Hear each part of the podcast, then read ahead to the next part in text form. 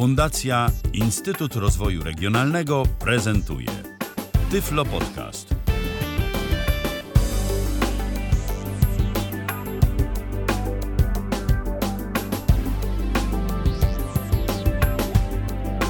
Kalendarzu mamy czwartek, to jest siódmy dzień maja 2020 roku, minęła godzina 19 i to już nawet chwilę temu. E, tak jak wspominałem, dziś trochę z techniką walczyliśmy tak na ostatnią chwilę, ale lepiej późno niż wcale.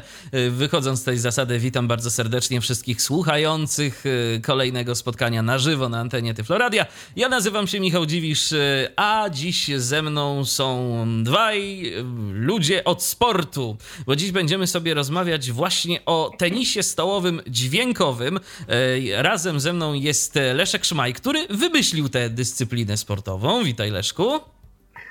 Witam redakcję Tyfloradia i wszystkich sympatyków słuchających. Oraz jest ze mną także Michał Brajer, który w tenisa stołowego dźwiękowego gra. Cześć Michale. A witam serdecznie, witam serdecznie wszystkich słuchaczy i sympatyków tej jakże interesującej dyscypliny.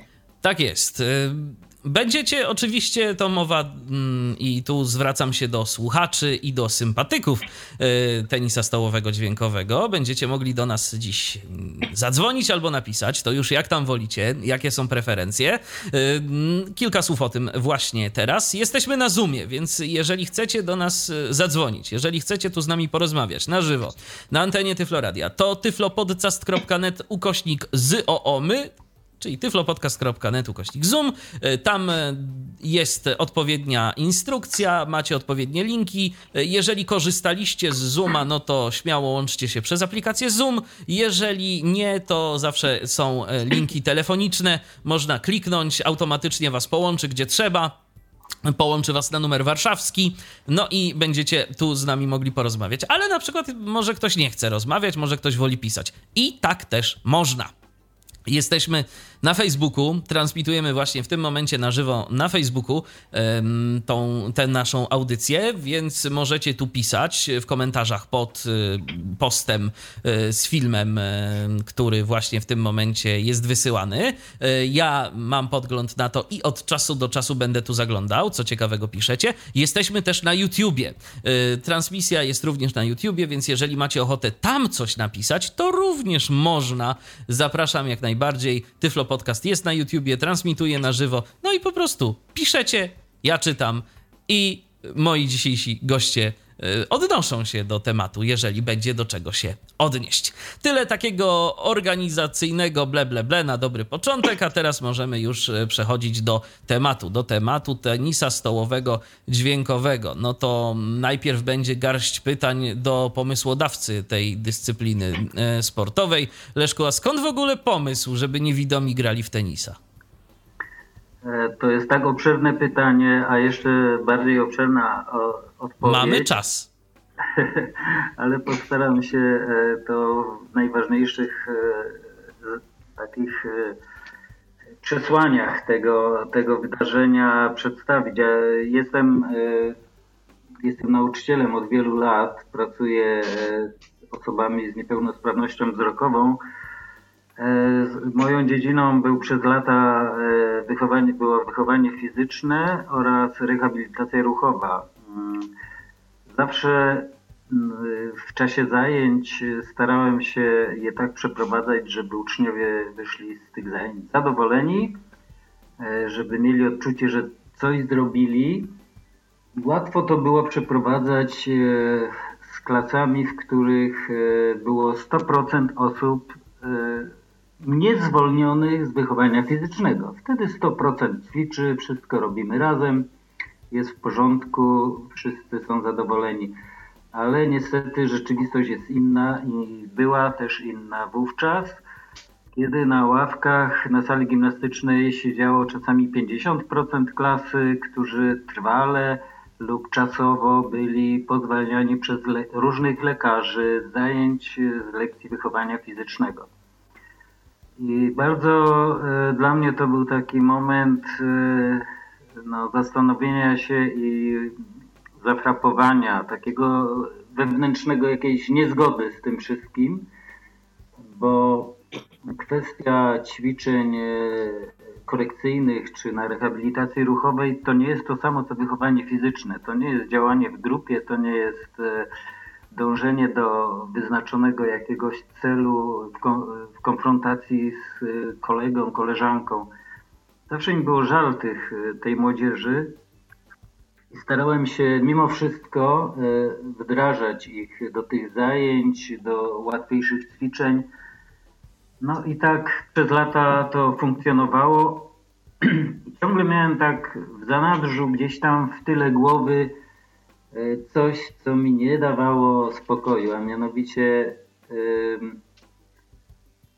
coś, e, powiem inaczej, Zawsze się zastanawiałem, dlaczego taki e, przykładowy Krzysiu, który jest e, na stałe zwolniony z wychowania fizycznego, e, nie może doświadczyć czegoś, czego doświadczają inni, którzy nie są zwolnieni, nie może doświadczyć czegoś, czego doświadcza sportowiec pełnosprawny, czym oni się różnią. E, oni się różnią jedynie opinią lekarską i historią choroby, natomiast są oby, oboje e, są ludźmi tak samo jak każdy z nas. I trzeba te bramy pootwierać, trzeba dać szansę właśnie przeżycia czegoś, e, co się chowa w prawdziwym sporcie, a ja jako młody człowiek uprawiałem kilka dyscyplin, i wiem, e, że jeśli się tego nie zorganizuje dla tych osób, to one będą ciągle miały braki w tym, e, w tym zagadnieniu. No i tak jak powiedziałem, wdrażałem ich powoli do tych zajęć, ostrożnie, żeby nie narobić szkody mm, zdrowotnej, ale e, tak jak trudno to sobie może wyobrazić, E, rywalizacja zawsze była w jakiś sposób mimo wszystko na korzyść tych pełnosprawnych. No i pełnosprawnych, no i... czy nawet bardziej sprawnych, y, powiedzmy, y, niewidomy tak, tak, kontra tak. słabowidzący, tak? Tak, tak. Ja już mówię o, o takiej sprawności, y, gdzie, gdzie, gdzie w dzienniku ucznia nie ma notatki, że jest zwolniony z lekcji wychowania fizycznego. Jasne. Tak. No i w momencie, kiedy pewnego dnia mm, czekałem z grupą, z klasą na opuszczenie sali po, poprzedniej klasy, która zajmowała tą salę niewielką, nie mogliśmy wejść, ponieważ tam były odgłosy, że lekcja jeszcze trwa, choć już było po dzwonku kończącym. No ale oczywiście grzecznie czekaliśmy. E, miałem wtedy w klasie prawie 80% uczniów niewidomych. E, no i stamtąd za drzwi słyszeliśmy e, dźwięki właśnie, które, które są tym pokarmem do tego, do tego przeżywania, czyli radość, bicie braw, E, stuk piłeczki, bo akurat grali tam w tenisa stołowego normalnego, ponieważ tamta klasa miała większość osób widzących, no z wadą wzroku, ale e, widzących, mogących sobie e, trzymając paletkę trafiać w piłkę i normalnie rozgrywać pojedynek. W każdym razie ta grupa, ta klasa skończyła zajęcia, wyszli, myśmy się tam e, przenieśli. No i uczniowie mojej klasy zaczęli pytać mnie, co to była za gra, dlaczego oni nie mogą mieć takiego momentu, kiedy jest ta radość, ten aplauz, to kibicowanie e, jednemu czy drugiemu graczowi. No i poprosili mnie, żebym e, pomyślał nad tym, bo Pan to na pewno coś dla nas wymyśli. No tak jakoś to się złożyło, że ty, mm, wieloma klubami e, i podejściami takimi sprytnymi e, próbowałem e, zaangażować te osoby niewidome do gry w tenisa, ale oczywiście nie, nie przeskoczy się pewnych rzeczy i w związku z tym zrezygnowaliśmy z siatki, zrezygnowaliśmy z paletek, I w miarę e, upływającego czasu i setek prób, podejść, e, wspólnych dyskusji, przemyśleń mm, narodziła się e, nowa gra o nazwie tenis stołowy dźwiękowy.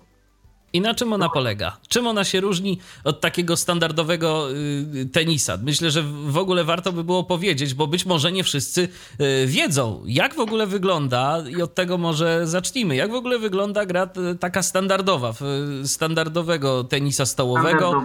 O co w niej chodzi? W standardowym, normalnym tenisie stołowym dla widzących na stole E, na środku rozciągnięta jest siatka. Pewnie wielu słuchających przy takim stole kiedyś było. Naprzeciw siebie stoją albo e, gracze e, jeden na jeden, albo dwóch na dwóch, czyli w wersji debel. Każdy z nich ma w ręku paletkę i do gry używa się jedną piłeczkę celuloidową. I Zabawa polega na tym i gra i sport, bo to jest również sport olimpijski, wygląda w ten sposób, że należy uderzyć piłeczkę w powietrzu, która ma trafić na pole podającego, przeskoczyć siatkę, znaleźć się na polu odbierającego, a odbierający po odbiciu jednego, jednorazowym tej piłeczki musi w nią trafić w powietrzu i przebić nad siatką do tej osoby, która podawała. To tak najkrócej. Wygrywa ta osoba, która e, wykona więcej prawidłowych zadań, czyli zawsze trafi, a ten broniący już nie zdąży na przykład odbić paletką piłeczki Gra jest bardzo dynamiczna i wymaga olbrzymiego refleksu, e, umiejętności, wyczucia dystansu.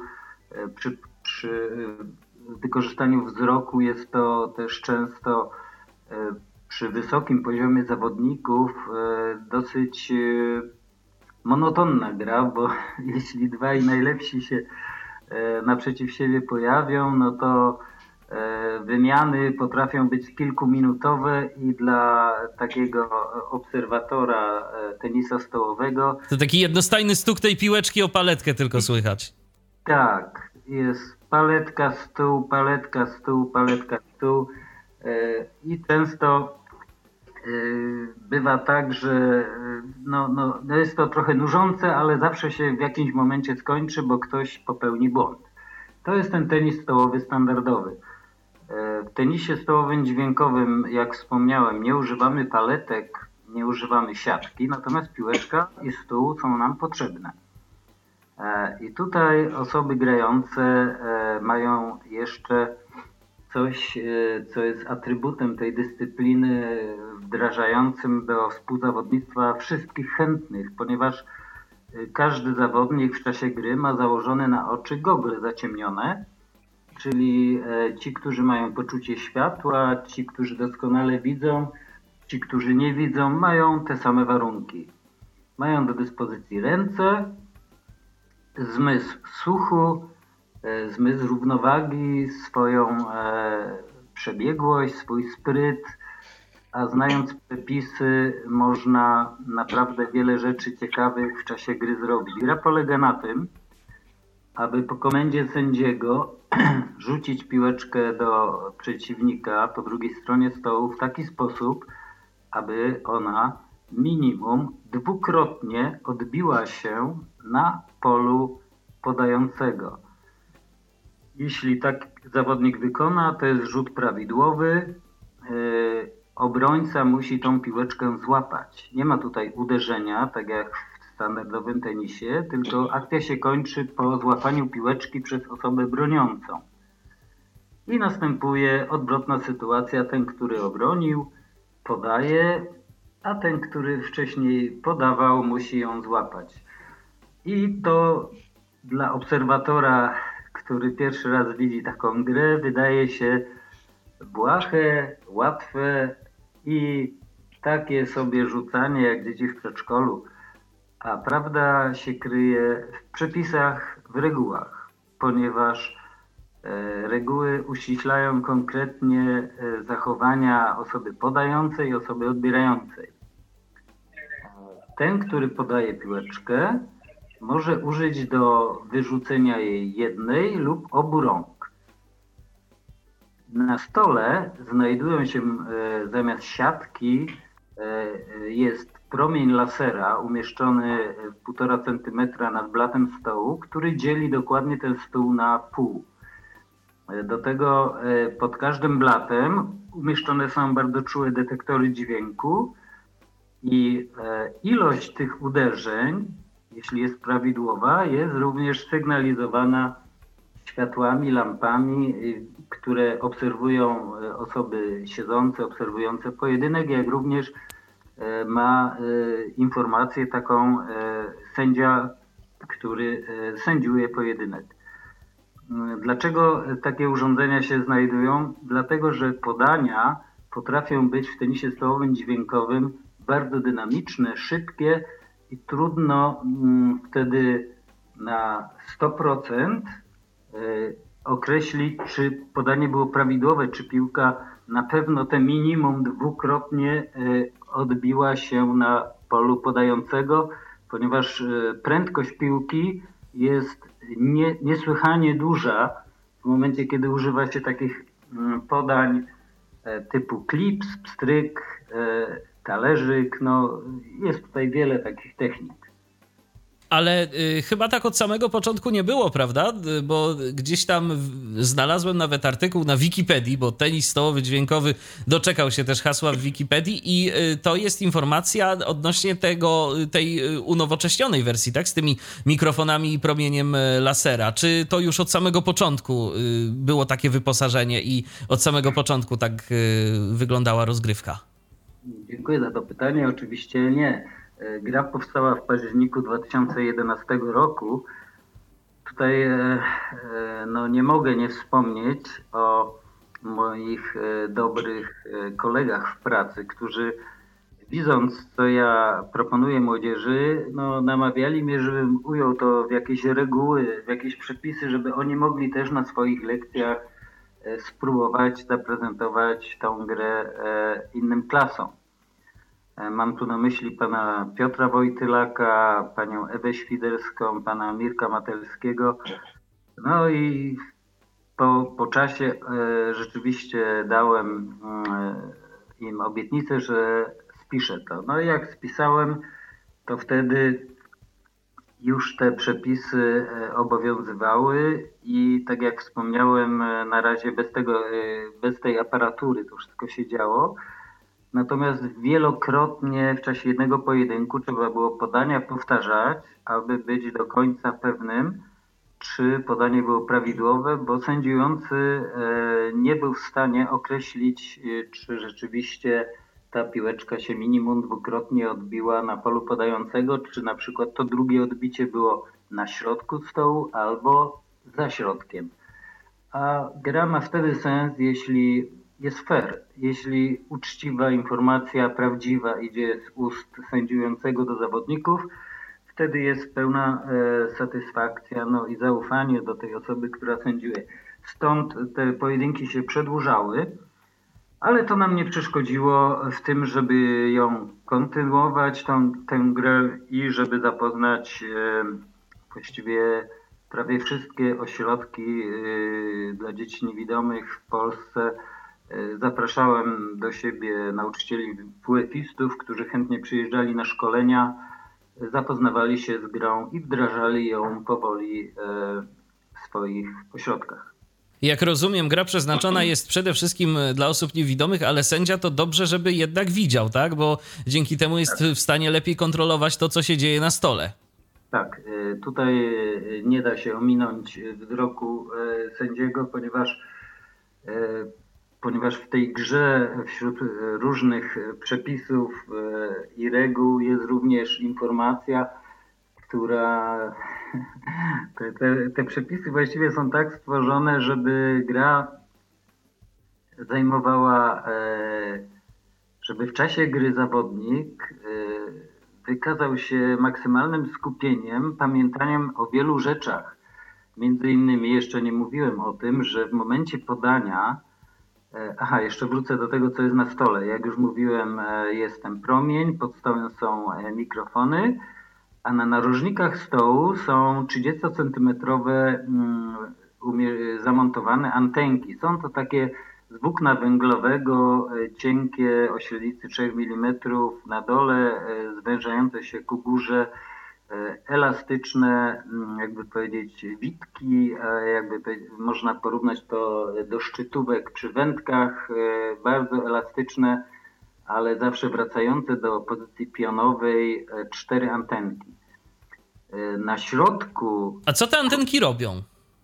E, antenki grzecznie czekają na to, co się będzie działo e, na stole, bo e, jak sobie przypomnicie, pewnie każdy z Was kiedyś był na boisku i widział bramkę czy do piłki ręcznej, czy do piłki nożnej, to sobie trzeba wyobrazić, że ten krótsze boki stołu do tenisa, przy których stoją zawodnicy, to można powiedzieć, że to są takie słupki. podający musi trafić między te Między te słupki, między te antenki. Antenki, imitacja słupków i w momencie, kiedy piłka się odbije o taką antenkę i nie wpadnie pole między antenki, czyli w przestrzeń krótszego boku, a ominie tą strefę i upadnie na bok, to wtedy jest piłka zła. I to y, w tym momencie zawodnik uzyskuje informację od sędziego, że jest out. E, oprócz tych antenek na stole również na środku krótszych boków przyklejone są znaczniki, dokładnie na środku, na brzegu długości 1 cm, wysokości 2-3 mm, po to, aby zawodnik zawsze mógł sobie sięgnąć do tego miejsca i wiedzieć, w którym, e, w jakim położeniu się znajduje, czy jest na środku przed podaniem, czy przed obroną, żeby miał tą orientację. E, również do orientacji służą te antenki, bo jednocześnie e, rozstawiając ramiona na zewnątrz, można też do nich dotrzeć i wtedy czuć się pewnym, że jestem gotowy na przykład do obrony mojego miejsca, czekam na podanie przeciwnika. I wracając do tego, co mówiłem, e, w przepisach jest informacja, że zawodnik ma 10 sekund na podanie piłeczki po sygnale sędziego lub po sygnale sprzętu, który się używa do sędziowania. I w ciągu tych 10 sekund może e, znaleźć sobie ten znacznik, e, podotykać antenki, sprawdzić, czy dobrze stoi, ale w momencie, kiedy decyduje się na podanie, już nie może mieć kontaktu ani z antenkami, ani ze stołem, ponieważ jest to e, właśnie ta przeszkoda, którą, e, o której trzeba pamiętać w momencie, kiedy gra staje się emocjonująca, nerwowa. Często bywa tak, że nawet ci najlepsi zawodnicy zostawiają, wrzucając na przykład prawą ręką, zostawiają e, dłoń lewą na znaczniku w momencie podania. Tutaj właśnie wzrok sędziego jest bardzo ważny, ponieważ obserwuje to i wyciąga konsekwencje, mm, które są nieprzyjemne dla osoby podającej. E, nie wspomniałem również, że e, w czasie gry przed krótkimi e, bokami między zawodnikiem a stołem znajdują się płotki. My używamy płotki najczęściej lekkoatletyczne, które są umieszczone e, dokładnie tak jak stół, mają długość e, swoją równą szerokości stołu i również ten płotek jest na tej samej wysokości co stół ustawiony w odległości 10 cm od stołu. E, te płotki służą do tego, aby wyhamować zachowania zawodników w czasie gry, aby nie rzucali się na blat stołu, łapiąc piłeczkę, aby też pamiętali, że w momencie, kiedy płotek dotknie stołu, tracą punkt e, w momencie, kiedy jest ta akcja obrony. E, tym e, najnowszym modelu, który funkcjonuje na mistrzostwach, te płotki już nie są lekkoatletyczne, tylko konkretnie zaprojektowane i wykonane na zasadzie takiego wahadła, że zawsze wracają do tej samej pozycji i służą e, do tej samej, e, mają tą samą funkcję, o której wspominałem przed chwilą. Czyli po prostu ten płotek nie może na tyle się przechylić, żeby dotknąć stołu, tak? Tak, jeśli jest kontakt y, płotka ze stołu, bo biodra zawodnika popchnęły go, jest to strata y, tej, y, tego zawodnika, który wykonał ten ruch. Ja w międzyczasie jeszcze zaglądam na e, nasze media społecznościowe, na YouTube'a, na Facebooka. E, na YouTubie Ewelina e, napisała: Dobry wieczór, panie Leszku, więc pozdrawiamy Ewelinę. Ja jeszcze widziałem, że, ma, że mieliśmy jakiś telefon, ktoś do nas dzwonił, ale się zniecierpliwił i się z nami rozłączył. I tu taki apel ode mnie: proszę cierpliwie poczekać, bo także chodzi o to, żeby ta nasza audycja się nie rozjeżdżała. Więc jeżeli zadzwonicie do nas, to na pewno my was wpuścimy na antenę. Będziecie mogli porozmawiać, ale nie w środku zdania. E, więc po prostu cierpliwie czekajcie i na pewno wasza kolej nadejdzie. Może sobie trochę poczekacie, ale no jednak też chodzi o to, żeby e, z tej audycji później, e, kiedy będzie jej można posłuchać na przykład w Tyflo Podcaście, no żeby również coś wyciągnąć, a nie ją gdzieś tam urywać w pół zdania, bo ktoś akurat do nas zadzwonił. To teraz y, na moment przejdę do Michała. Michale, od jak dawna grasz? Ile to już lat? Oj, ja to już gram od odkąd ino tylko tenis stołowy dźwiękowy powstał, czyli to już od no dziewięciu lat. Aha. Od, od początku, odkąd się dowiedziałem, że Y, wujek wymyślił taką dyscyplinę, to, to na samym początku to sobie pomyślałem, no kurczę, tenis stołowy, dźwiękowy, no, no jak to możliwe, jak to, jak, jak to możliwe niewidomi w tenisa? No zawsze słuchałem jak y, grali widzący tego popularnego ping-ponga, to powiem, tak myślałem sobie, no kurczę, my nie zagramy, bo no, siatka, paletki, a potem, potem na, na własne oczy zobaczyłem właśnie tenisa stołowego dźwiękowego, to mm, po prostu od razu zakochałem się w tej dyscyplinie. Za moment jeszcze Cię popytam o naukę y, tej y, dyscypliny. Czy to jest trudne, łatwe i ile czasu trzeba ćwiczyć, żeby się nauczyć, a przynajmniej jak to było w Twoim przypadku. Ale widzę właśnie, że się ktoś do nas dodzwonił, więc odbierzmy telefon. Kto jest z nami? Halo? Dzień dobry. Dzień dobry. Dzień dobry. Y, pragnąłbym pozdrowić pana lektora oraz szanownego pana nauczyciela. A kto jest z nami? E, A witamy Szymon. E, Szymon. Witamy. Cześć Szymon. Witam, witam serdecznie. Cześć. Witam cię Szymonie. I słuchamy cię. E, ja miałem przyjemność grać w tą wyjątkową dyscyplinę, jaką jest tenis dźwiękowy, stołowy. I powiem, że najlepszą metodą jest są styki, bo się odnosi najlepsze sukcesy.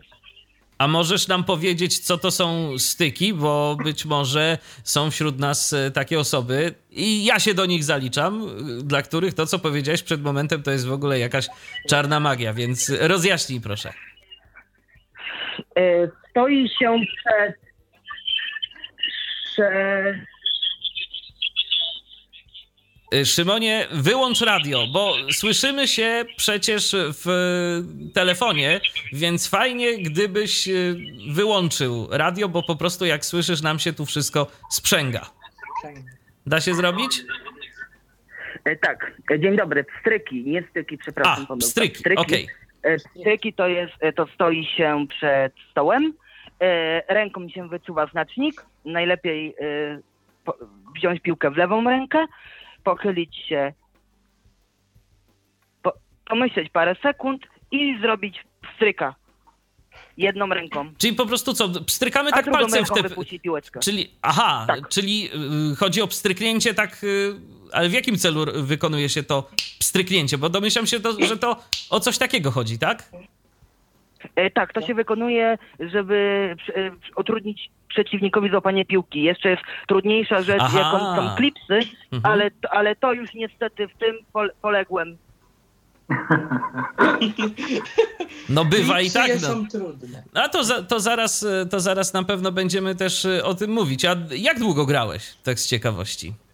E, miałem tę przyjemność e, zapisania się na zajęcia e, w gimnazjum Mhm. na tenisa. Grałem przez rok, potem jakoś to jakoś tak się stało, że niestety nie mogłem, ale wróciłem w szkole zawodowej i w pierwszej klasie liceum i z młodszym kolegą o 10 lat wygrałem dwa razy i to był mój sukces. Aha. No to cóż, no to gratulujemy w takim razie. I grasz nadal, czy już zakończyłeś swoją przygodę z E, tenisem? Ja jestem absolwentem e, liceum już niestety Aha. ogólnokształcącego. Już ukończyłem niestety etap e, edukacji. Wszystkie etapy edukacji, jakie proponują nam Owińska, więc nie mogę już grać, czego e, bardzo żałuję. No, ale czy nie ma jakiejś, jakichś innych możliwości, żeby gdzieś tam sobie powiedzmy podejść i, i popróbować swoich sił? Czy nie bardzo masz taką możliwość? Na razie o tym nie myślałem. Aha, no ale to widzisz, audycja jest, to może warto sobie przypomnieć i, i pomyśleć na ten temat, bo jeżeli tenis y, stołowy dźwiękowy ci się spodobał, to może i faktycznie warto. Dobrze, Szymonie, w takim razie dziękuję ci Bardzo, bardzo, bardzo, za nawet- telefon. Dzięki. I pozdrawiamy. Pozdrawiamy i do usłyszenia. Trzymaj się.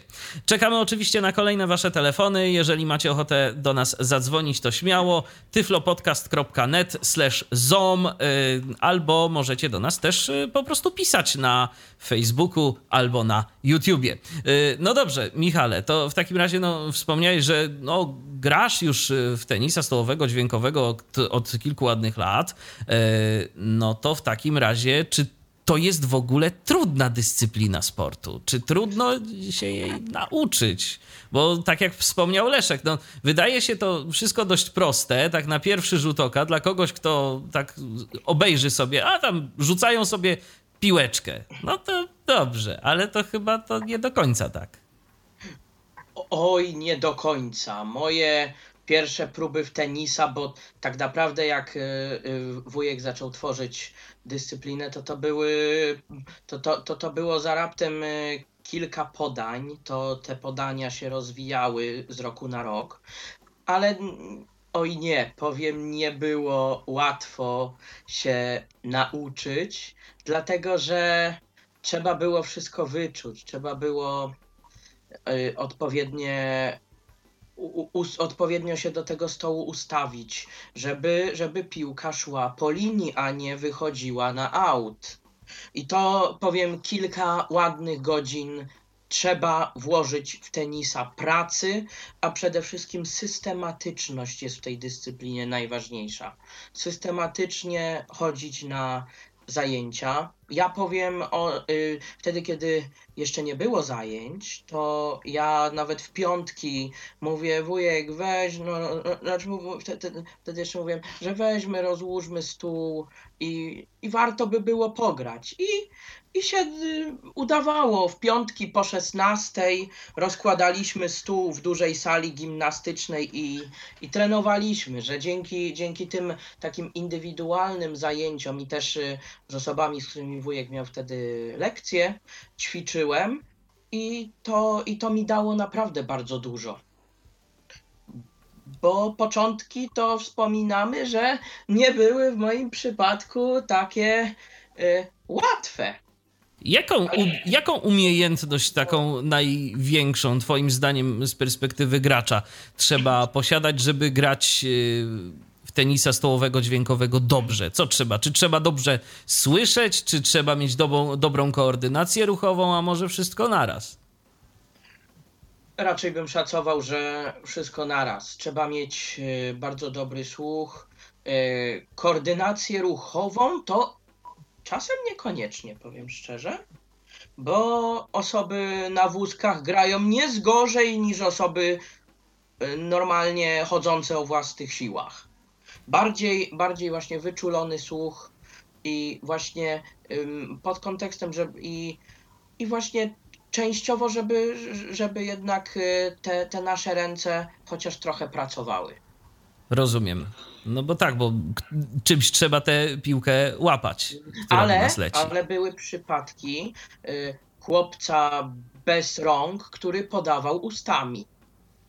Niesamowite. No to, to, tego to już nawet nie jestem sobie w stanie wyobrazić za bardzo, ale. Ja, ja jeszcze wrócę wspomnieniami Aha. do Brna za, za moment, po, po, bo jak byliśmy na prezentacji tenisa stołowego dźwiękowego w Brnie, to była sytuacja, to akurat wujek opowiadał, jak to, jak to podszedł chłopiec y, bez rąk, który miał takie, mm, takie no, kikuty się na to mówi i powie, tak z żalem mówi, że no on nie zagra, a wujek mówi zagrasz. I wziął, wziął tą piłeczkę tymi kikutami i dosłownie zrobił parę podań i, i, i pojawiły się w oczach tego chłopaka po prostu łzy. No, czyli po prostu wygląda na to, że mamy taką rzeczywiście bardzo uniwersalną dyscyplinę, w którą y, wiele osób może grać. To ja teraz jeszcze. Jedyna, jedyna rzecz, która wyklucza w tenisie stołowym dźwiękowym, jest brak słuchu. No tak, no bo tu już na to nic nie poradzimy. Bo, bo w aparatach słuchowych grać można. Mhm. I nie zniekształcają one tego odsłuchu jakoś za bardzo? Oto to już pytanie do twórcy, bo powiem, ja nie testowałem. A ty Leszku testowałeś? Próbowałeś grać w aparatach? Ja sędziowałem kilka pojedynków e, e, zawodników, którzy używają aparatów i nie zauważyłem, żeby były jakieś problemy z kierunkiem, czy z koordynacją ruchu, e, czy z jakimś określeniem kierunku bodźca dźwiękowego. Rozumiem.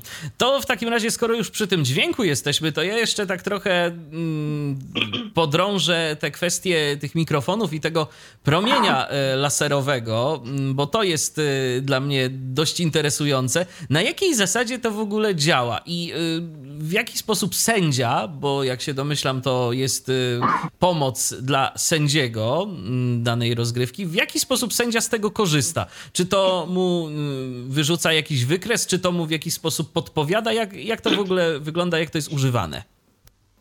Jest to urządzenie audiooptyczne, które jest e, już w tej chwili trzecią generację ma to urządzenie, ponieważ e, pan, który e, no, dostosował moje prośby do, do spraw związanych właśnie z wykorzystaniem elektroniki i, i światła laserowego, cały czas e, próbuję jeszcze, jeszcze udoskonalać. E, na początku e, pierwsze próby, w ogóle muszę wspomnieć tutaj, że zwróciłem się do Politechniki Poznańskiej i dwóch, dwóch, troje chyba było takich doktorów tam, którzy pracują na, na co dzień słuchali moich próśb i oczekiwań, no i przez półroczne jakieś tam próby no, nie potrafili e, zrealizować e, do końca e, tego, czego ja oczekiwałem,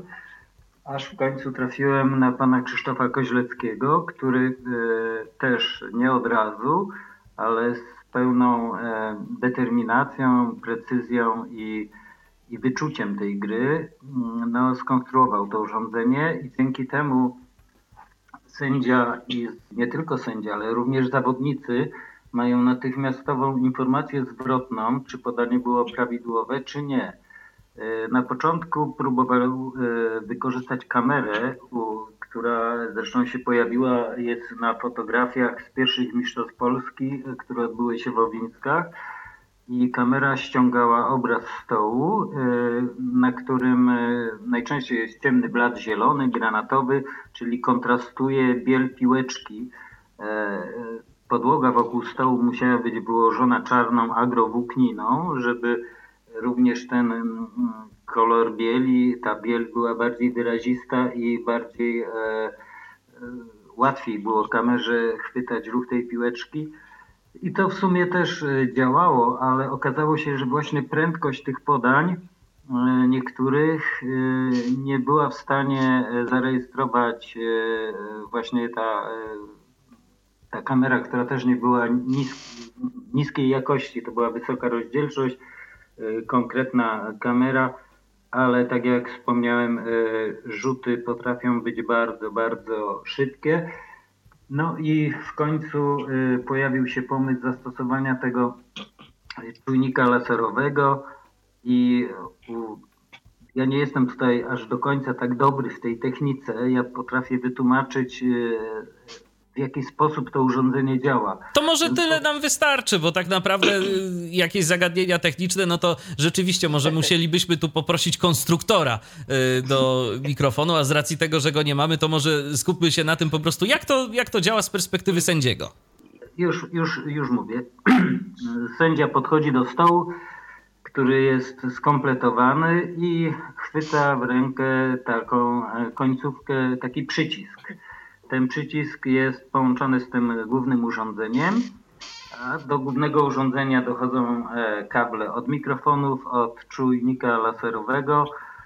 W momencie, kiedy sędzia dusi na ten e, e, przycisk, następuje tak zwane zerowanie, czyli pojawiają się zielone światła, pojawia się dźwięk imitujący mniej więcej taką częstotliwość tut, i to jest informacja, że po tym dźwięku następuje odliczanie, również to urządzenie odlicza czas 10 sekund. Jeśli piłka nie uderzy w stół, pojawia się komunikat, czas minął, poprzedzony również takim dźwiękiem jakby błędu. I to jest strata dla osoby jednego punktu, która nie, nie zmieściła się w tym limicie czasu 10 e, sekund. E, jeśli e, zawodnik zmieścił się, Wówczas po tym e, sygnale e, następuje prawidłowe podanie, czyli e, sprzęt milczy, natomiast światła się zmieniają i pokazują, i w którym momencie piłka przedostała się na pole przeciwnika. Po obronie sędzia obserwuje, że zawodnik obronił, również wtedy wciska reset, czyli ten dźwięk się pojawia i również odlicza się znowu 10 sekund dla osoby która rywalizuje z tą pierwszą osobą, o której mówiłem.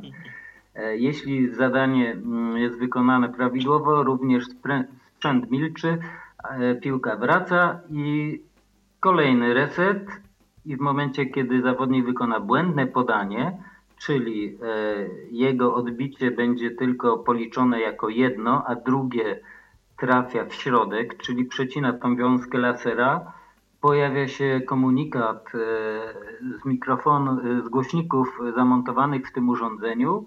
E, to jest mowa ludzka o cyfrowo, o, o jakoś tam. Zgrana po prostu. Tak, tak. Pojawia się taki komunikat, przecięcie linii środkowej. Jest to informacja dla osoby podającej, że straciła punkt, ale ta osoba podająca wie, że to drugie odbicie było o te 3-2 cm za daleko. W związku z tym przy następnym podaniu musi wziąć to pod uwagę i rzucić mniej dynamicznie albo odsunąć się bardziej od płotka, od stołu, aby y, prawidłowo podać. Jeśli piłka za drugim uderzeniem w stół y, kontaktuje się już nie na środku, ale na drugie uderzenie następuje na blacie na połowie przeciwnika, czyli jest to podanie nieprawidłowe, wówczas pojawia się informacja przekroczenie. I jest to również strata punktu dla osoby, która wykonywała podanie. I tak jak powiedziałem, jest to ta informacja zwrotna dla zawodników jest bardzo ważna, ponieważ e, w tenisie stołowym dźwiękowym dźwięk odgrywa dominującą rolę. Czasie gry musi panować kompletna cisza. Aplauzy ewentualnie dopiero później.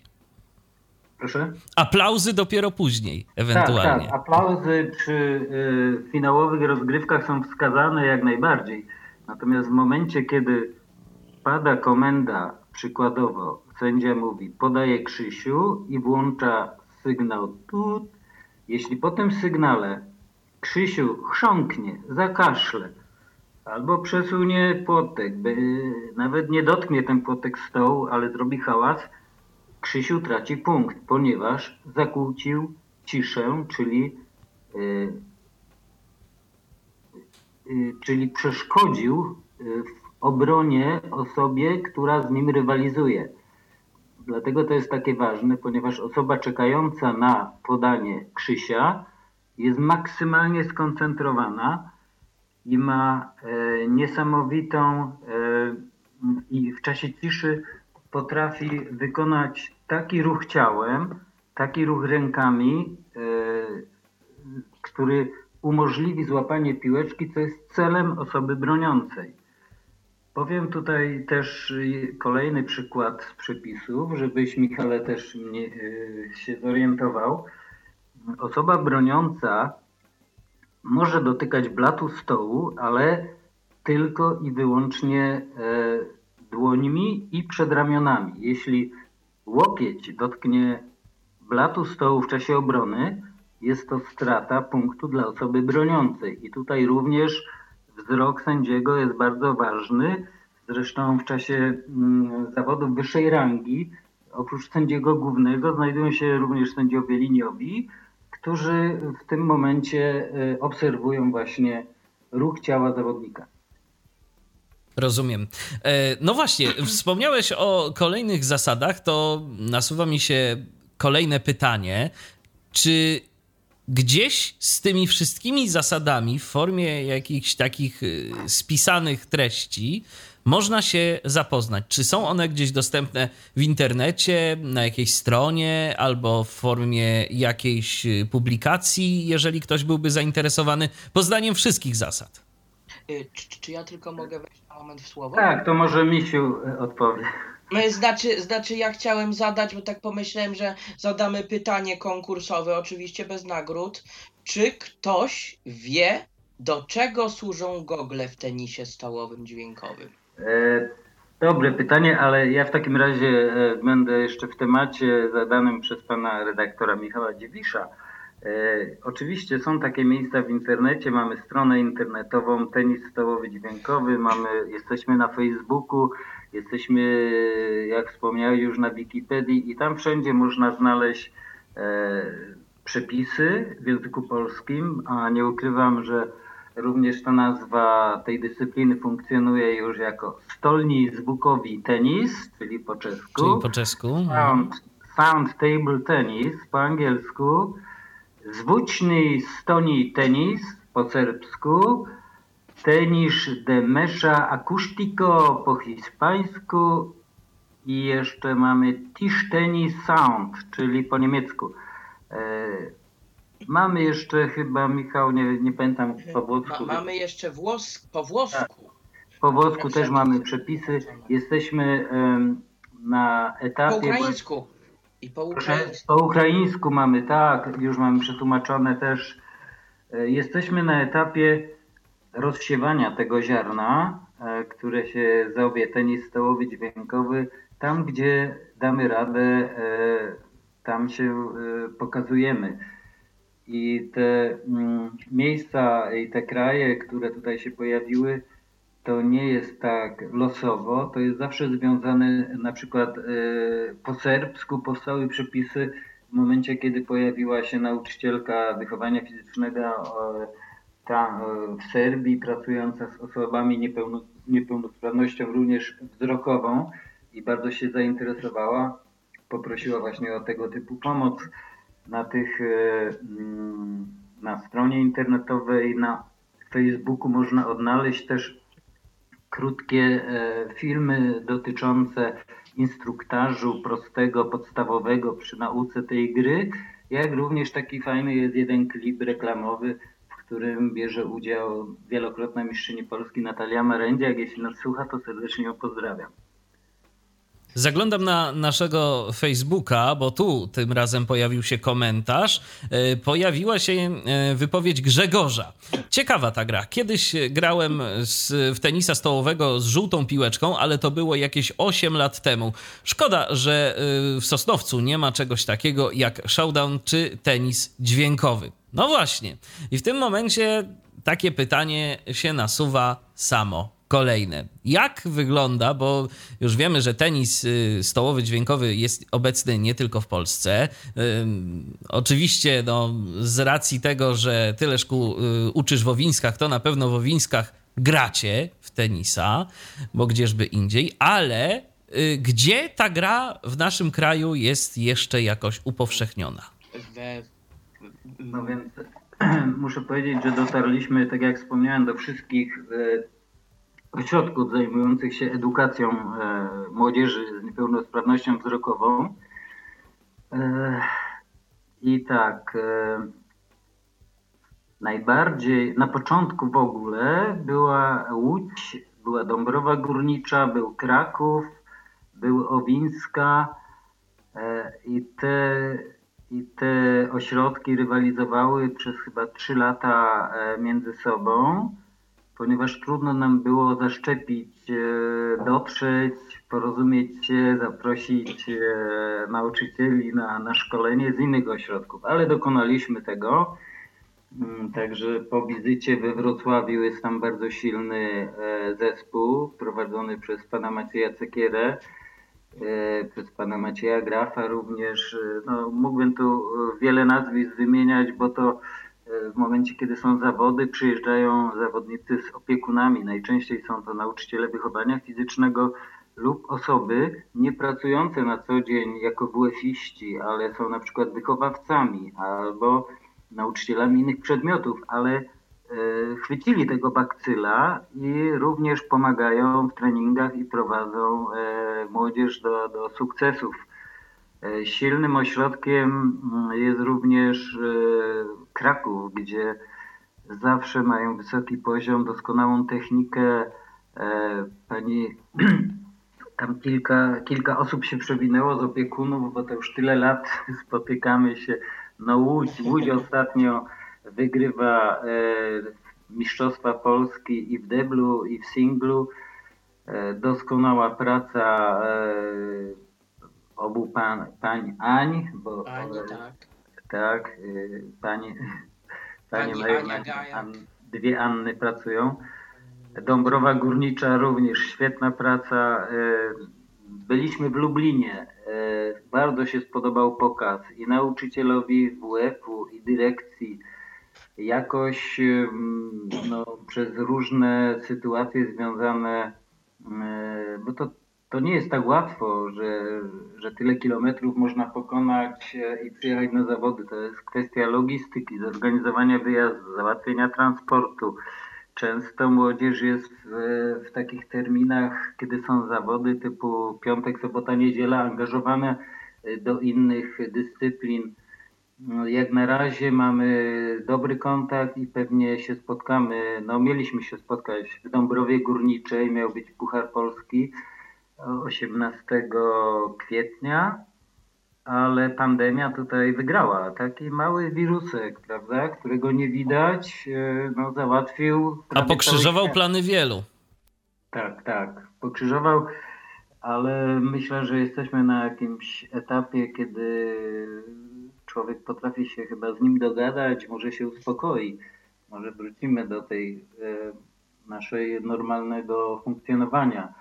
To w takim razie, Grzegorzu, to jeszcze tak odpowiadając No na, jeszcze- na, two, jeszcze- na Twoje pytanie, skoro Ty jesteś z Sosnowca, a skoro w Dąbrowie coś tam e, się dzieje, no to Zagłębie, to może, może warto, żebyś, jeżeli masz ochotę, to wybrał się właśnie tam jakoś, e, zadzwonił do e, ośrodka w Dąbrowie Górniczej i jak już rzeczywiście pandemia nas odpuści, koronawirus zostanie obłaskawiony, to może tam uda się, żebyś swoich sił popróbował.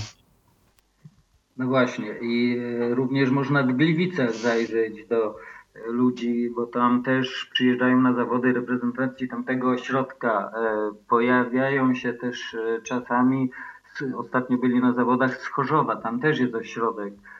Także to wszystko w tej okolicy. Nie wspomniałem jeszcze o laskach, do których nie dotarliśmy fizycznie na pokaz, ale spotykaliśmy na licznych obozach sportowych gdzie tenis stołowo-dźwiękowy dzięki e, pomocy Stowarzyszenia Cross pojawia się na takich obozach i tam się spotyka młodzież z wielu ośrodków i też wydaje mi się, że laski tą dyscyplinę e, polubiły i rzeczywiście e, coś tam na pewno się będzie działo.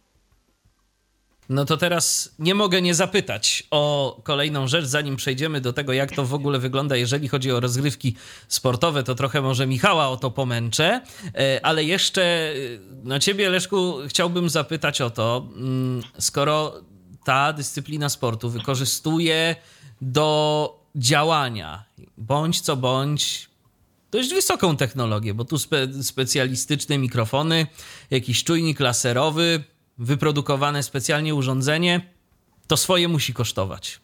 Mm, ile trzeba wydać, y, żeby po prostu w taki stół się zaopatrzyć, dzięki któremu będzie można grać y, właśnie w tenisa stołowego dźwiękowego? Mhm. E, może powiem tak, że w wielu ośrodkach e, są e, pomieszczenia zwane klasami. W tych klasach w tej chwili wiszą prawie wszędzie interaktywne tablice, które mają dokładnie taki porównywalny koszt jak całe oprzyrządowanie potrzebne do uprawiania tenisa stołowego dźwiękowego, czyli to się nie przekracza 10 tysięcy. A jak jest w ogóle z e, dostępnością tego sprzętu? E, czy to po prostu, no właśnie, zamawia się u jakiegoś konkretnego producenta, e, tego, który robił dla was, który już zna ten temat, czy po prostu, czy, czy, czy jak to tak, wygląda? Tak. Mhm. tak, w ten sposób się zamawia. Można to zrobić poprzez stronę internetową lub Facebooka. Zamówienie złożyć do pana Krzysztofa, który wykonuje urządzenie pełnym komplecie lub interesującym e, tego, który chciałby kupić na przykład bez lamp. To urządzenie audio-optyczne, e, jak wspomniałem, dysponuje też e, światłami, które są bardzo ważne dla odczytu całej gry, ale wszystko można też etapami dokupić. Te główne urządzenie, te, które, które no, funkcjonuje w każdym, w każdym zestawie, ma odpowiednie wejście, jest przygotowane do, do tego, żeby e, tak zwany upgrade e, po czasie dokonać. Jasne. No dobrze, Michale, to teraz e, Ciebie chciałbym zapytać. Jak rozumiem, tenis stołowy, dźwiękowy to już w tym momencie jest jakiś także i sformalizowany tryb rozgrywek, tak? Bo tu Leszek wspomniał o pucharach i tak dalej, o rozgrywkach jakichś krajowych co, co się dzieje, jeżeli chodzi o takie już bardziej formalne rozgrywki? O jakieś mistrzostwa i tak dalej. Dobrze, to, to jak to na początku zaczęło się od Mistrzostw Polski, które y, właśnie u nas w ośrodku w Owińskach, jak dobrze pamiętam, to był już 2012 albo 2013 rok. 13. 2013 rok, tak, to były pierwsze mistrzostwa i wtedy one odbywały się u nas w ośrodku, ale doszło do tego, że liczba uczestników mistrzostw z roku na rok zaczęła się zwiększać.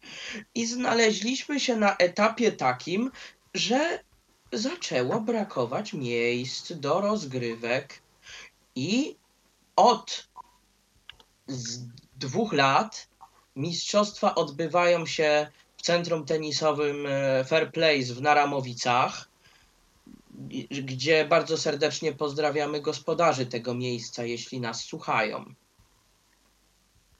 Właśnie, pana, pan, tak, tak, pana Jakuba Rękosia i pana Flikcińskiego. Bardzo im dziękujemy za pomoc, udostępnienie e, pomieszczeń do, do gry w skłosza, gdzie ustawialiśmy, ostatnio było chyba pięć stołów, Także sprawnie można było przeprowadzić zawody dla zawodników, no już e, których e, ponad 50 było. No to już rzeczywiście całkiem pokaźna liczba. I to były mistrzostwa krajowe. Krajowe, tak. tak. I, a, wtedy, a tamtegoroczne to były mistrzostwa wyjątkowe, bo można tak nazwać, e, padło takie określenie Mistrzostwa Europy. Dlaczego? Bo pojawiła się Ukraina. Mm, zaczęło to się od, y, od tego, że ośrodek w Łodzi był na jakimś obozie sportowym letnim i tam była grupa z Ukrainy, z miejscowości mm, Czersoń? Z Czersonia. Tak. I tak się, tak, tak złapali bakcyla do tego stopnia, że chcieli od razu jechać na mistrzostwa.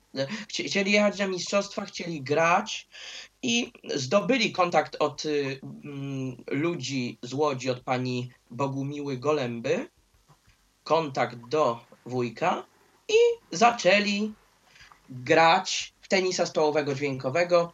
Y, Tam y, w pewnym momencie odezwał się do wujka pan Andrzej Szaraburiak z Czersonia, który właśnie jest autorem ukraińskiego tłumaczenia przepisów y, tenisa stołowego dźwiękowego. I, i w pewnym, pewnym momencie, to gdzieś tak już wrzesień, początek października, dowiaduje się, że będziemy mieli również delegację z Ukrainy. No to ja mówię, wujek, słuchaj, może zmienisz nazwę, bo przecież jeżeli będzie Ukraina, no to nie może, nie mogą być to Mistrzostwa Polski. No, ale zostały Mistrzostwa Polski, nikt się za to nie obraził. I, ale mieliśmy właśnie mm, zróżnicowane właśnie delegacje, bo była też delegacja ukraińska, co bardzo fajnie wpłynęło na taki dialog, na, na taką naprawdę super atmosferę. Zresztą taka atmosfera zawsze towarzyszyła mistrzostwom. Taka interakcja pomiędzy zawodnikami. Nie było, nie było czegoś takiego, takiej zaślepionej, chorej rywalizacji w kwestii ja ci nie pomogę, bo tam wykorzystasz to przeciwko mnie. Absolutnie.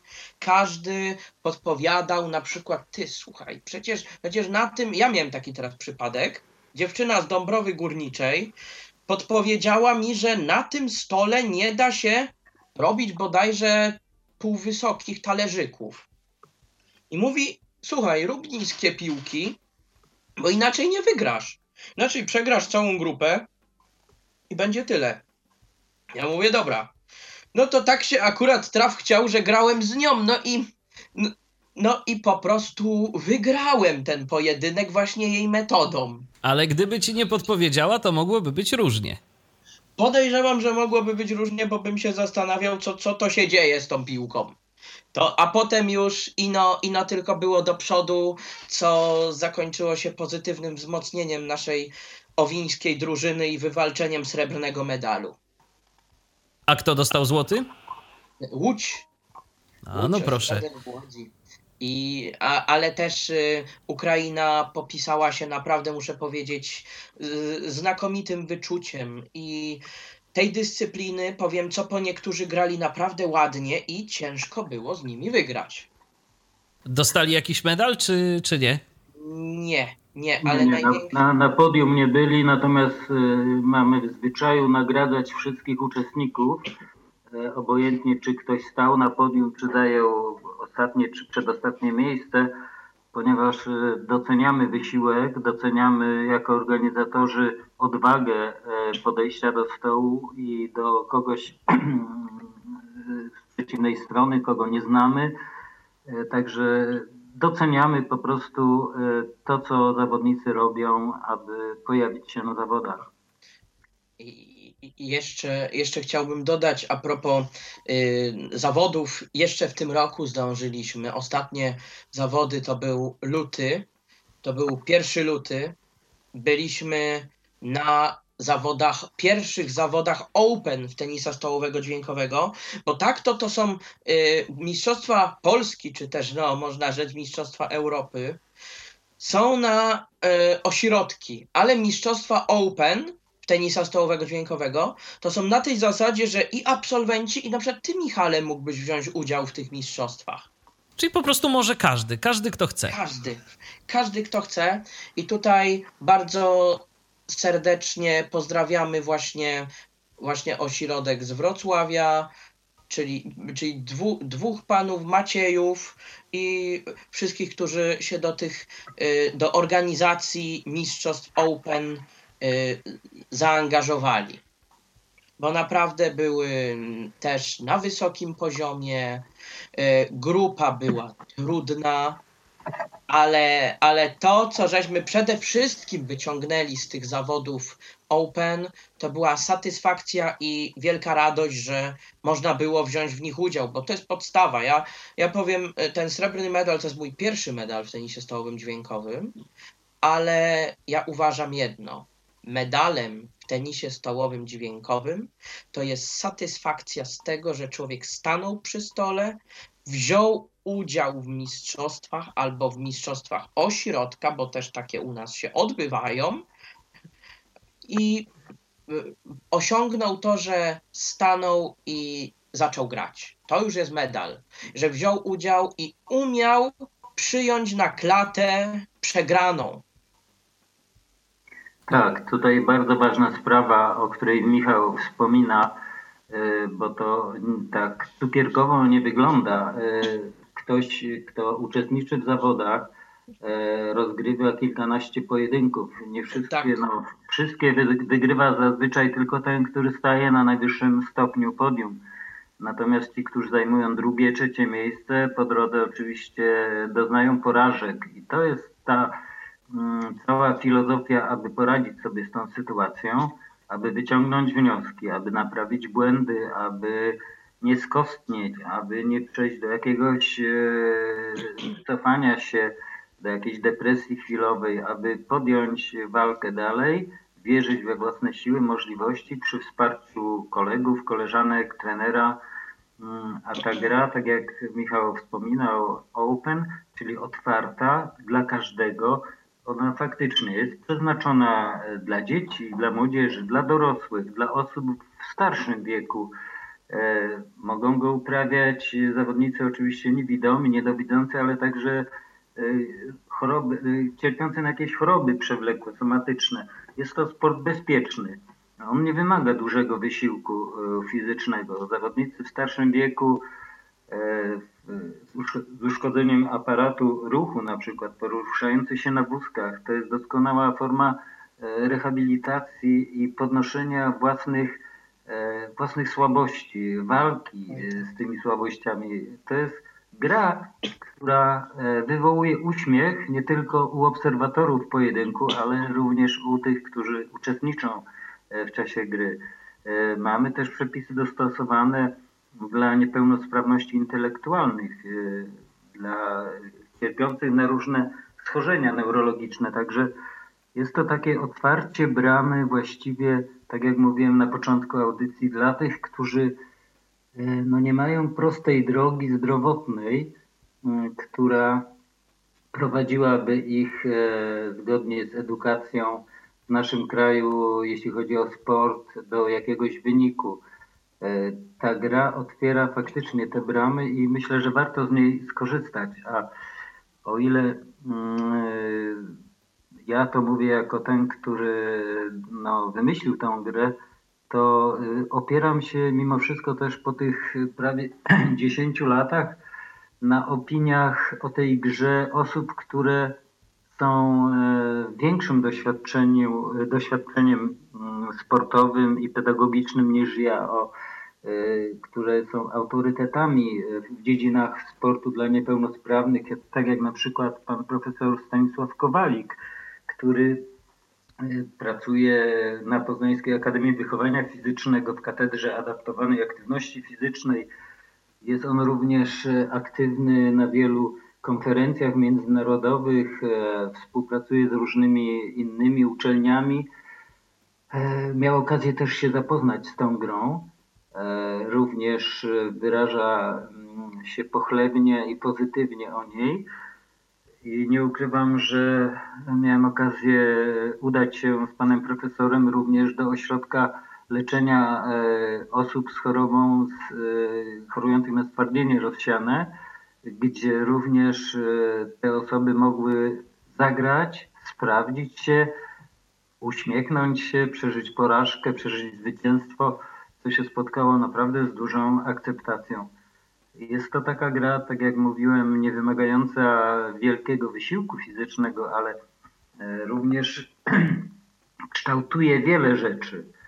E, myśl, myślenie wyobrażeniowe to jest to, co Michał mówił, że bardzo długo e, uczył się podania po prostej, ale również e, obrony, czyli trzeba sobie wyobrazić, mając gogle e, zaciemnione na oczach, trzeba tor ruchu piłeczki w powietrzu i po stole sobie wyobrazić, korzystając e, ze zmysłu słuchu, jak również z własnego doświadczenia, bo im więcej się w tę grę gra, tym lepiej i łatwiej się człowiek orientuje w swojej e, no, no, pozycji przy stole, ale to się też przekłada później na życie codzienne.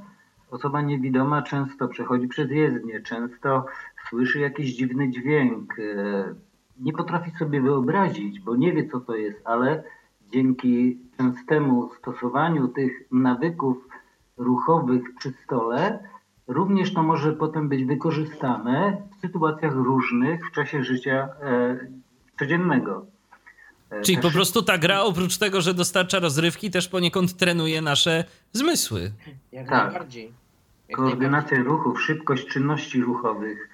E, I to są takie, takie rzeczy, które no, łączą się w tej koordynacji słuchowo-ruchowej w odczuwaniu, odczuwaniu ruchu i przestrzeni, które Y, całe życie nam jest potrzebne do tego, abyśmy bezpieczniej i pewniej się poruszali.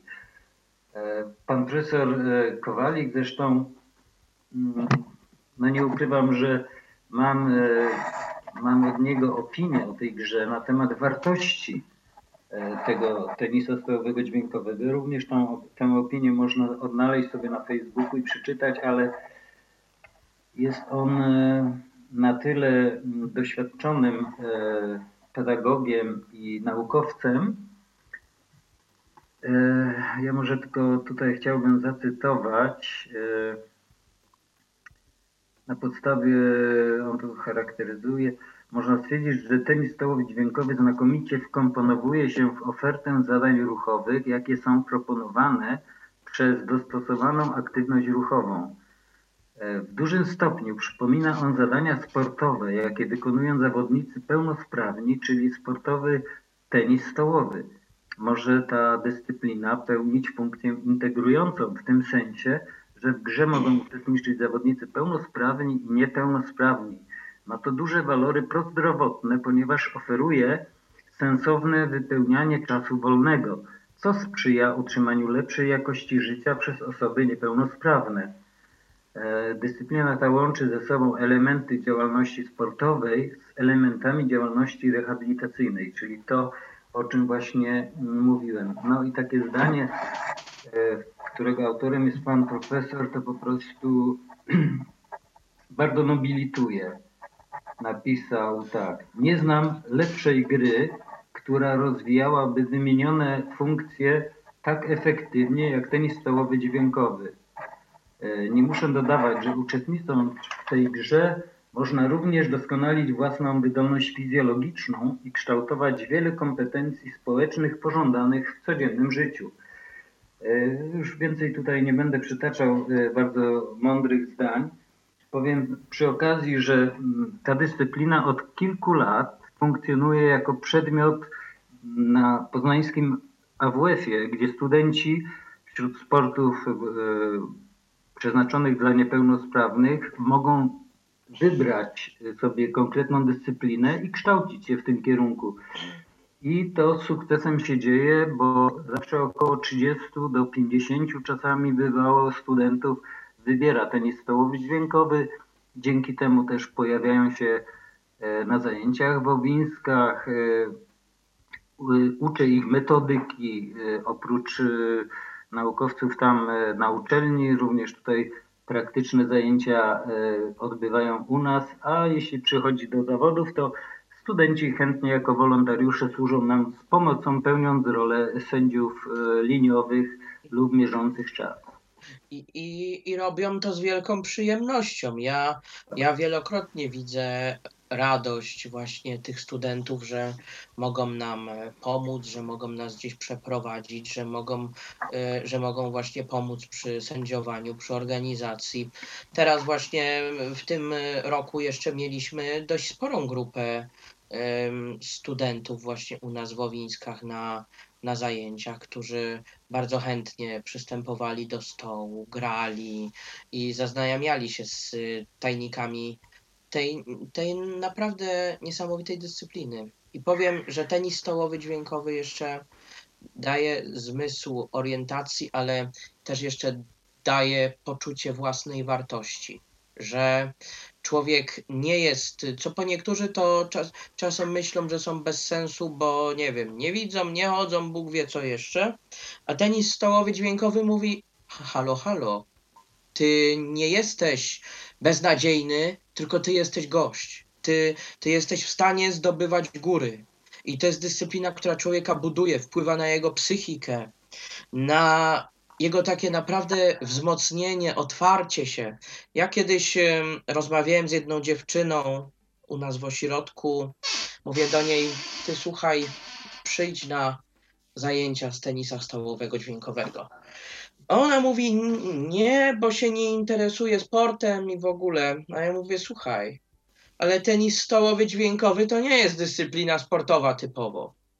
To, to jest dyscyplina, która ci pomoże w codziennym życiu, która ciebie wzmocni i doda ci tyle pozytywnej energii, tyle empatii, że po prostu będziesz miała od razu chęć do życia. Ja, ja powiem sam po sobie.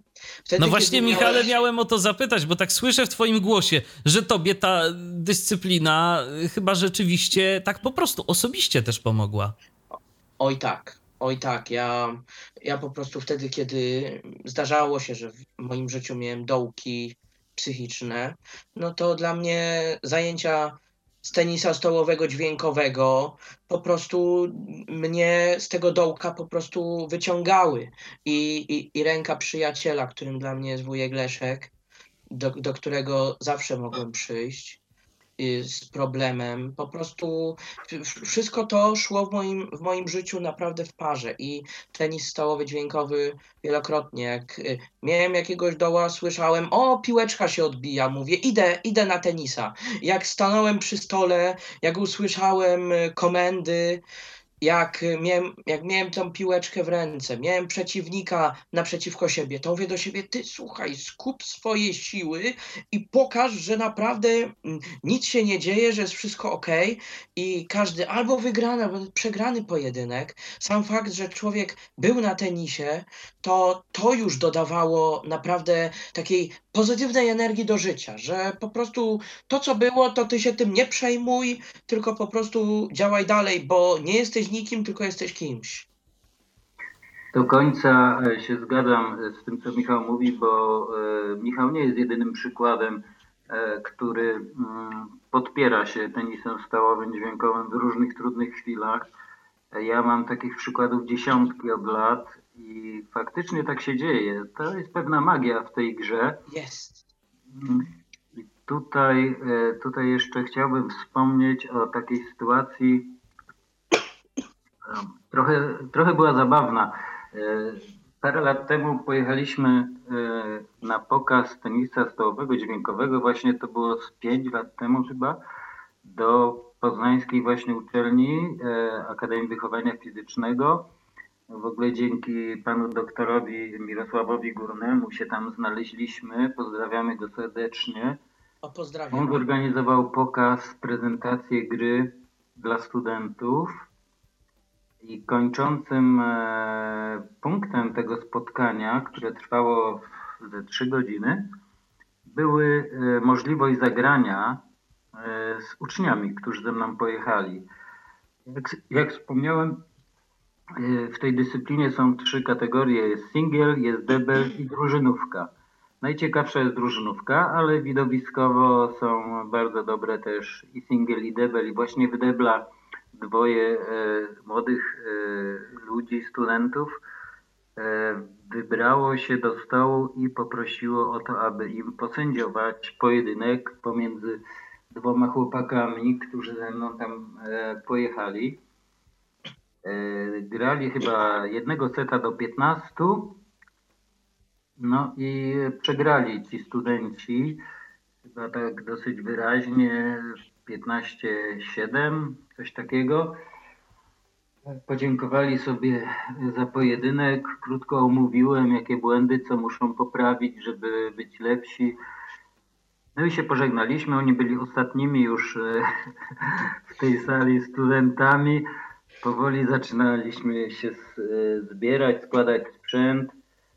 I tak po 10 minutach drzwi się otwierają i wracają ci studenci i bardzo proszą, bo oni nie mogą się z tym pogodzić, że oni chcą jeszcze jednego seta e, zagrać i naprawdę to będzie ostatni set i bardzo proszą mnie i chłopców, żeby na to się zgodzili. No, wyraziliśmy oczywiście zgodę. Znowu pojedynek się rozpoczął do 15 i też przegrali e, chyba do 10, 15-10. Ja już nie pamiętam, ale to nie było tak 15-14. E, no i wtedy z tych młodych ludzi, z których tryskała energia, pewność siebie i taka studencka, e, no, zawadiacka buta, e, nagle pojawili się dwaj młodzi, bardzo mili i mądrzy, kulturalni ludzie, którzy powiedzieli parę zdań na temat tego, że, że ta gra jest bardzo dobra, ale jest bardzo trudna i oddają pełen szacunek dla chłopców, którzy z nimi grali. Te zdania, e, w których pojawia się słowo, że ta gra jest bardzo trudna, często się pojawia, kiedy do stołu podchodzą i kończą pojedynek ludzie, którzy naprawdę na co dzień mają dużo wspólnego ze sportem, z różnymi e, dyscyplinami, którzy są trenerami, którzy naprawdę w sporcie wiele lat prze, przepracowali. No i Taki to był przykład e, bardzo sympatyczny, który zawsze miło, e, miło mi się wspomina. To był chyba Oskar wtedy z nami i, i chyba jeden z Damian chyba Królikowski. Damian Królikowski, tak. Chyba tak to było. A coś tak czuję, że pierwsza ich myśl, zanim przegrali, zanim zaczęli grać, a to z niewidomymi to łatwo będzie wygrać. Tak! A, a jeszcze po, powiem a propos magii tenisa stołowego dźwiękowego, bo tenis stołowy dźwiękowy to jest rzeczywiście magia. Powiem, powiem wprost. Ostatnia prezentacja, którą pamiętam też, a trochę ich było, w styczniu. Mieliśmy prezentację, uwaga, na Wielkiej Orkiestrze Świątecznej Pomocy w szkole podstawowej w Owińskach. I wujek tam był rozstawiony ze stołem, ja tam działałem trochę w innych punktach, ale była sytuacja, o której, o której dopiero później y, w rozmowie mi wujek powiedział, jak to jakaś wchodzi grupa ludzi, którzy na początku rozwrzeszczani przed salą, rozgadani, a nagle wchodzą na tą salę gdzie już trochę osób siedzi i nagle milkną. Widzą, co się dzieje, że siedzi grupa ludzi, którzy kompletnie nic nie mówią, coś tu się niezwykłego dzieje i jakby, jakby ich jakby przemiana. Nagle nagle przestają w ogóle rozmawiać, wchodzą, siadają i czekają na swoją kolej, kiedy mogą podejść do stołu. I powiem, yy, punkt właśnie tenisowy, zawsze kiedy się tylko pojawiamy z tenisem stołowym dźwiękowym, zawsze cieszy się wielką popularnością. I ja jeszcze, jeszcze chciałem, jeszcze chciałem dodać a propos, a propos jeszcze yy, poprzedniego pytania co do co do rozgrywek y, w tenisie, to powiem naprawdę wielkie podziękowania za, za tą organizację mistrzostw właśnie, no, właśnie dla, dla cioci Gosi i dla wujka Leszka. To jest naprawdę niesamowite zorganizować taką, dyscypl- taką imprezę, bo organizacja mistrzostw to nie tylko jest y, mm, przywiezienie stołów, wszystkiego, ale tak naprawdę i jedzenie, i jakaś herbata, i kwaterunek. No to, to jest y, impreza, która naprawdę wymaga wielkiego poświęcenia. I też organizacja tego wszystkiego, żeby przede wszystkim też y, szerzyć wśród ludzi wiedzę, no bo mistrzostwa tak. mo- można sobie zorganizować, ale ktoś na te mistrzostwa musi przyjechać, ta dyscyplina musi stać się popularna. To ja jeszcze tak dosłownie na moment chciałbym wrócić do y, samej rozgrywki, bo myślę, że powolutku będziemy zmierzać do końca naszej audycji, ale to tak powolutku. To nie jest absolutnie nic wiążącego, bo jeszcze jedno pytanie na pewno będę miał za moment. Ale chciałbym zapytać to może ciebie, Michale, jako gracza, y, czy mógłbyś opisać kilka tych technik, bo tu y, słuchacz, który do nas dzwonił, wspomniał o tym pstryku, tu ty wspomniałeś jeszcze o tych talerzykach, to jak rozumiem są techniki podania piłki. Tak, to są techniki podania piłek, które są niełatwe, powiem szczerze. Możesz bo... kilka słów na ten temat opowiedzieć? Tak, ja, ja powiem na, tak jak mi, najgorszą trudność właśnie sprawiają pstryki. Dlatego, że mam, y, jak ktoś ma trochę mokre ręce, nawet nie ma tendencji potliwości, ale że ręce czasem trochę wilgotnieją, no to niestety, przepraszam bardzo, ale pstryka nie wykona, więc ja tych podań... Michał, y, Michał Klipsa. A, a, są, są klipsy, są y, y, talerzyki, które y, półwysoki talerzyk wykonuje się, y, ku, wy- wyciągamy płaską dłoń, kładziemy na niej piłeczkę, przykładamy drugą dłonią do piłeczki i wyrzucamy z odpowied... z siłą w stół, ale w odpowiedniej odległości, żeby nie zrobić przekroczenia. No, bardzo ładnie Michał to powiedział. Ja jeszcze, Michale, powiem, że jak uczymy w metodyce dzieci niewidome właśnie techniki talerzyka, to najłatwiej to oczywiście metodą dwuczłowieka, czyli chwytając dłonie jednej tej osoby, do której się mówi i pokaz- pokazujemy czynnie, jak się to robi, ale dobrym też jest przykładem taka teoretyczna, e, takie teoretyczne wsparcie, kiedy mówię uczniowi, aby wyobraził sobie, że na tej płaskiej dłoni, e, na której położy piłeczkę, żeby sobie wyobraził, że usiadła mu pszczoła i żeby ta pszczoła go nie urządliła, to oczywiście z góry jej nie uderzy drugą ręką, tak jak przy klaśnięciu, tylko co zrobi? On mówi, no szybko ją popchnę, usunę, wyrzucę, e, nie dotykając. No i właśnie ta górna ręka tą piłeczkę pcha bardzo szybko przy nieruchomej e, tej dolnej ręce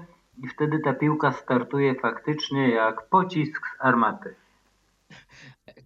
Tak, i jeszcze, jeszcze mamy podanie, tak zwany rzut z biodra, czyli obracamy się bokiem do stołu, układamy rękę przy biodrze, ale piłką skierowaną w kierunku stołu i po prostu dość energicznie ją wypuszczamy, gdzie słyszymy takie bardzo szybkie uderzenia, jak y, przynajmniej strzały z karabinu maszynowego. No to to rzeczywiście, to są, to już są dość zaawansowane techniki. I e, Tak. czy tych, czy te, i te techniki, Jeszcze tak jak rozumiem... aniołek. Aha, no to jeszcze tak opisz, zwany- jak to wygląda. Jeszcze chciałbym aniołka opisać, bo to jest Okej, technika bardziej dla osób, które mają mniejszą mm, kondycję ruchową, a, czyli chwytamy piłkę tak jak do amen. Składamy ręce i wyrzucamy piłkę z dwóch rąk przód. mhm. rozumiem. W odpowiedni sposób, żeby No tak. nie zrobić jakiegoś przekroczenia bądź o autu bocznego. Oczywiście.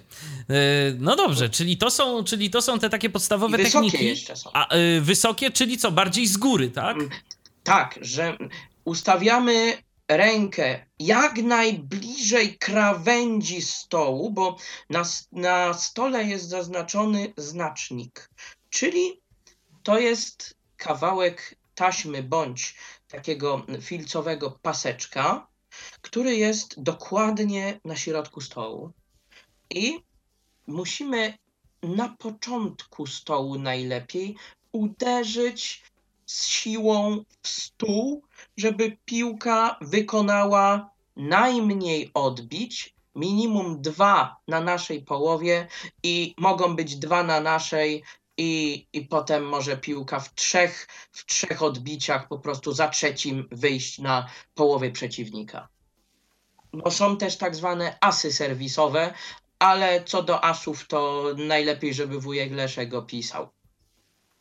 To słucham. Jeśli, e, tak, bo temat tenisa stołowego dźwiękowego możemy do rana e, rozmawiać, ale faktycznie e, jak się jedno danie ciągle je, to ono potem przestaje smakować. Może wrócimy kiedyś jeszcze w jakieś audycje, ale o asach serwisowych e, powiem, że widziałem ich kilka. Pierwszy widziałem w Czechach, a mianowicie najkrócej mówiąc polega on na tym, że zawodnik e, wyrzuca piłkę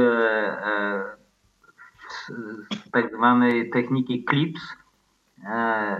Piłka uderza raz w jego stół zgodnie z przepisami, drugi raz tuż przed linią środkową zgodnie z przepisami, czyli mieliśmy te minimum dwa odbicia piłki, a trzeciego razu już się nie słyszy, ponieważ piłka nie e, opuszcza stół za jego końcem, uderzając w klatkę piersiową, w głowę, w gogle e, tego, który broni, albo mija go po prostu i upada na podłogę i to jest y, no to jest coś niesamowitego do wykonania, ale to potrafią tylko mistrzowie. O, o, o, tak, mi się nie udało na przykład wyrzucić asa serwisowego jeszcze. Michale, wszystko przed tobą, natomiast moje pytanie jest takie, y, czy te wszystkie techniki y, też są gdzieś opisane na waszych stronach internetowych, na stronie y, tenisa dźwiękowego, y, tenisa stołowego dźwiękowego? Są. E, nie, nie. E, jedynie e, jest to zawarte w filmie, który jest tak zwanym filmem służącym do, tak, do takiego krótkiego, film instruktażowy. On pokazuje ten, te wszystkie techniki, o których mówiliśmy, z komentarzem i z wizją i można się z tym zapoznać. Jest on prezentowany i w języku polskim, i w angielskim. Okej, okay, no to dobrze, że taki materiał jest, no bo gdyby ktoś chciał się nauczyć, gdyby ktoś chciał się z tym przynajmniej tak na razie teoretycznie, zanim przejdzie do praktyki, zapoznać, no to wiadomo, że ma gdzie. E, moje takie pytanie już na koniec, Leszku, do ciebie, jako do pomysłodawcy tej dyscypliny sportowej. Jakie plany na przyszłość? E, najkrócej to chyba zacytuję mimo wszystko jeszcze pana profesora doktora habilitowanego Stanisława Kowalika, który pisze tak. Uważam, że tenis stołowy dźwiękowy powinien być włączony do programów szkolnych wychowania fizycznego we wszystkich szkołach publicznych szczególnie w szkołach, których uczniami są dzieci i młodzież niepełnosprawna. Poza tym powinny być podjęte intensywne działania, które wspierałyby w Polsce rozwój tenisa stołowego dźwiękowego jako gry sportowej. Włączenie tej dyscypliny sportowej do oferty Polskiego Komitetu Paraolimpijskiego zapełniłoby pewną lukę polegającą na niedostępności sportu dla tych osób niepełnosprawnych, którzy są najbardziej poszkodowani, jeśli chodzi o stan zdrowia. To ja bym chciał realizować e, te, te zdania, które przeczytałem i zrobię wszystko, żeby tak się stało to życzę tego e, bardzo, bo rzeczywiście myślę, że e, tenis stołowy dźwiękowy to jest kolejna dyscyplina sportu, w którą mogą rzeczywiście grać niewidomi. Mamy showdowna już dość mocno wyeksponowanego, no ale ważne, żeby były jakieś też alternatywy, bo fajnie, jak tych dyscyplin sportowych jest więcej i więcej i każdy może sobie wybrać to, e, co mu najbardziej pasuje. To jeszcze tak już kończąc, przypomnijmy proszę, gdzie można znaleźć informacje na temat tej dyscypliny. E, to jest strona e, na Facebooku Tenis Stolowy Dźwiękowy zwiekowy, tak? Tak jak się te polskie literki i te, tak samo strona internetowa również o tej nazwie i Wikipedia i myślę, że mm, wszelkie pytania związane e, z tą dyscypliną można kierować właśnie najlepiej przez Facebooka, a gwarantuję, że wszelkie wątpliwości i zapytania w temacie zostaną uzupełnione odpowiedziami i bardzo bym się cieszył, gdyby grupa sympatyków tej dyscypliny nam się poszerzała dzięki takim mediom jak Tyflo Radio. No miejmy nadzieję, że tak właśnie będzie. Miejmy nadzieję, że po wysłuchaniu tej audycji e, zainteresowanie tenisem stołowym dźwiękowym e, wzrośnie. Michale, czy coś jeszcze chciałbyś dodać? E, tak, jeszcze, jeszcze chciałbym powiedzieć ciekawostkę a propos tenisa stołowego dźwiękowego. Ależ proszę bardzo. A, a to otóż taką, że pierwsze w ogóle mistrzostwa w tenisa stołowego dźwiękowego odbyły się w ośrodku dla dzieci niewidomych w Łodzi. Tak jest. Dokładnie 7-8 czerwiec 2013. No proszę, to, Tak? to mnie zaskoczyliście, bo myślałem, że myślałem, że Owińska będą pierwsze. No nie, nie. Tutaj e, jeśli chodzi o aktywność jest e, naprawdę e, zdumiewająca, ponieważ ta łódź e, od razu chwyciła, od razu bardzo dobrze grali.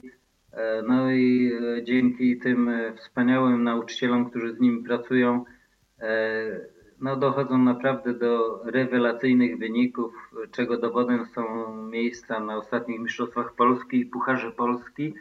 A ja jeszcze dziękując za gościnę w tym radio, chciałbym zapytać pana redaktora Michała Dziwisza, czy możemy się umówić jeszcze kiedyś e, tam na ponowne spotkanie w temacie tenisa stołowego dźwiękowego, ale po kontakcie pana redaktora z tą grą fizycznie przy stole. Myślę, że jak najbardziej. Myślę, że jak najbardziej będziemy mogli coś takiego zrealizować i wtedy sam się osobiście podzielę wrażeniami na temat tego, jak mi się grało. I zapraszamy, I zapraszamy. ile razy, i ile razy udało mi się przegrać bądź wygrać, bo to różnie może być. Różnie Ja- może ja- być. Dokładnie. Ja Na- jeszcze chciałbym Tak? powiedzieć, że, że tak jak a propos tenisa, to każdy, kto przekracza mury naszego ośrodka, to ja zawsze staram się e, organizować właśnie tutaj ze współpra- przez współpracę właśnie z wujkiem Leszkiem e, pokazy dla każdego, kto przekroczy mury, żeby jak najwięcej osób się z tą dyscypliną zapoznało, pokochało ją i tak jak my po prostu żyło pełną piersią tenisem stołowym dźwiękowym, bo dla nas nic innego się nie liczy, jak tylko samo dobro dla tej dyscypliny, bo wiemy, że tenis stołowy dźwiękowy jest na tyle inteligentny, że on dojdzie na szczyt i, i, i pomału, i pomału dochodzi to takim żwawym żołnierskim krokiem. To oby rzeczywiście doszedł i to jak najszybciej. Tego Wam życzę. I na dziś dziękuję za uwagę. Przypomnę, że dziś na antenie Tyfloradia rozmawialiśmy na temat tenisa stołowego dźwiękowego, a w audycji udział wzięli Leszek Szmaj, pomysłodawca tej dyscypliny sportowej. Dziękuję bardzo, Leszku. Dziękuję bardzo. I Michał Brajer, jeden z graczy tenisa stołowego dźwiękowego. Dzięki, Michale. I ja również dziękuję bardzo. Śmie, śmieję się zawsze też, że, że ja jestem odpowiedzialny za dział propagandy. Człowiek od promocji po prostu. tak, od też promocji, przy okazji. dosłownie. Dokładnie Człowiek od tak. promocji tenisa stołowego dźwiękowego. Zatem mi nie pozostaje nic innego, jak tylko również y, się pożegnać i podziękować za uwagę. Michał Dziwisz, kłaniam się. Do usłyszenia, do następnego spotkania na antenie Tyfloradia. Był to Tyflo Podcast. Pierwszy polski podcast dla niewidomych i słabowidzących. Program współfinansowany ze środków Państwowego Funduszu Rehabilitacji Osób Niepełnosprawnych.